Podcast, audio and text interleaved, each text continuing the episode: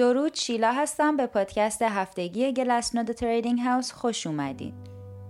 هفته 26 سال 2023 یکی از اون هفته‌های پرهیاهو و شلوغ دنیای کریپتو بود.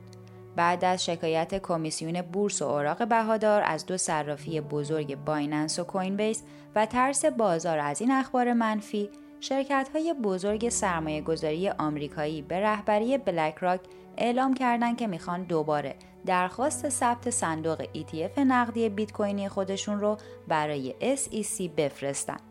این اتفاق کافی بود تا ترس ایجاد شده تو بازار رو از بین ببره و قیمت بیت کوین رو از $25,000 به حدود $31,000 برسونه.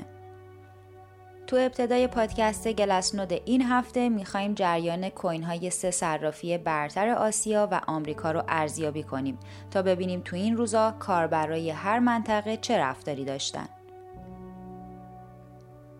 طبق وبسایت CoinGecko 3 صرافی برتر آمریکا کوین بیس، کرکن و جمینی هستن و آسیایی ها هم بیشتر از بایننس، هوبی و OKX استفاده میکنن.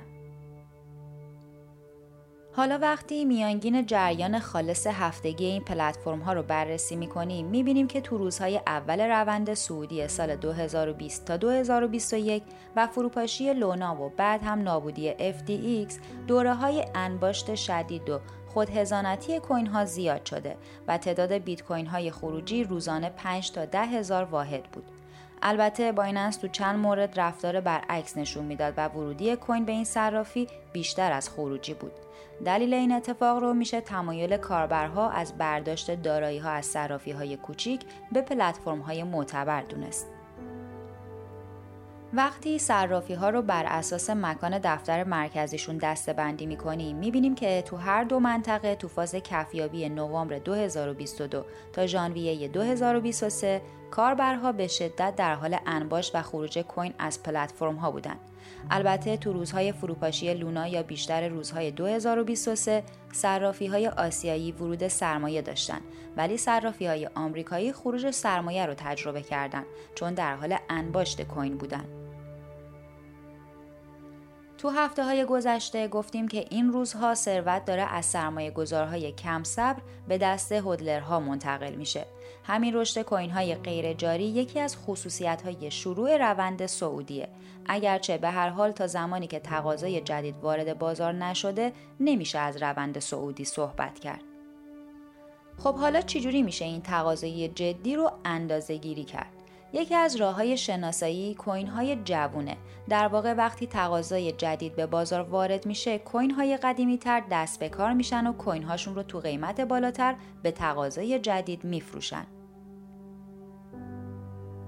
میدونیم که کوین‌های جوان‌تر یعنی کوین‌هایی که تو 155 روز گذشته جابجا شدن. به این کوین‌ها هولدرهای کوتاه مدت هم میگن. این گروه احتمال بالاتری برای ارزی سریع کوین‌هاشون دارن. ولی با این حال میشه یه گروه خیلی فعالتر هم از این موجودی جوان جدا کرد که بهش میگن موجودی داغ. برای اینکه بتونیم این موجودی رو مشخص کنیم باید از چیزی به اسم تندی استفاده کنیم. تندی یک کوین وقتی بالاتر از 1 باشه اون رو تو گروه موجودی داغ قرار میدیم. تندی بالاتر از 1 یعنی به طور میانگین هر کوین اون گروه در روز بیشتر از 1 بار جابجا میشه. این روزها تندی موجودی بازار آتی و کمتر از 1 هفته‌ای بیشتر از 1، ولی وقتی موجودی 1 ماهه رو بررسی می‌کنیم این عدد به کمتر از 1 میرسه و این یعنی هولدرهای قدیمی‌تر تمایل کمتری برای عرضه دارن. جالب اینه که وقتی این موجودی داغ رو کنار گروه موجودی‌های دیگه مثل حجم معاملات باز کوین‌های گم شده یا کل موجودی در گردش می‌ذاریم، به وضوح می‌بینیم که قیمت بیت کوین رو یه درصد خیلی ناچیزی از موجودی تعیین می‌کنه. در واقع موجودی داغ میانگین 0.67 میلیون واحدی داره و حداکثر اندازش هم 2.2 میلیون واحده. در واقع یعنی این موجودی معمولاً بین 3.5 تا 11.3% کل موجودی در گردشه.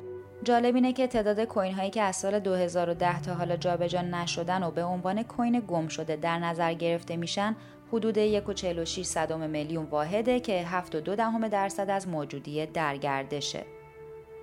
البته این رو باید بگم که این روزها حجم معاملات باز بازار آتی 472,000 و موجودی داغ هم 511,000 واحده که جمعاً میشه 983,000 واحد. این یعنی الان حدود 30 میلیارد دلار بیت کوین تو بازار هست که برای خرید در دسترسه. اگه بخوایم تأثیر رشد موجودی داغ روی قیمت رو بررسی کنیم، میبینیم که تو 5 سال اخیر که 7 بار یه موج بزرگ ورود سرمایه به بازار رو شاهد بودیم، قیمت بین 26 تا 154% رشد کرده. در ضمن شدت تقاضای کنونی نشون میده که اگه 137,000 واحد بیت کوین امتیگاکس یا 204,000 بیت کوین توقیفی دولت هم به بازار عرضه بشن، 3 ماه تقاضای کنونی میتونه کاملا این عرضه رو جذب کنه. تو هفته گذشته درباره اهمیت رفتار هولدرهای کوتاه مدت براتون گفتم. حالا می‌بینیم که تو سال 2023 مبنای هزینه این گروه و نمودار قیمت 2 تقاطع مثبت و خوب داشتن که نشون میده مبنای هزینه این گروه الان یه حمایت قدرتمنده. وقتی شاخص MVRV هولدرهای کوتاه مدت رو نگاه می‌کنیم، می‌بینیم که وقتی به سطح بریک ایون یا همون 1 میرسه، هولدرها دوباره خرید می‌کنن و جهش می‌کنه. حالا این یعنی چی؟ یعنی سرمایه‌گذارها برگشت قیمت به سطح خریدشون رو به عنوان فرصتی برای خرید دوباره می‌بینن، نه فرصتی برای خروج از بازار و فرار از ضرر. همین نشون دهنده تغییر جو روانی بازاره که علامت خیلی مهم و مثبتیه. در ضمن این رو هم بگم که شاخص MVRV این گروه الان به 1.14 رسیده و این یعنی متوسط هولدرهای کوتاه مدت الان تو سود 14% هستن. داده های گذشته نشون دادن که وقتی این شاخص به 1.2 و بعد 1.4 میرسه، باید انتظار اصلاح قیمت باشیم. این یعنی سطوح قیمت 33,200 و 38,700 دلار میتونن مقاومت مهمی باشن.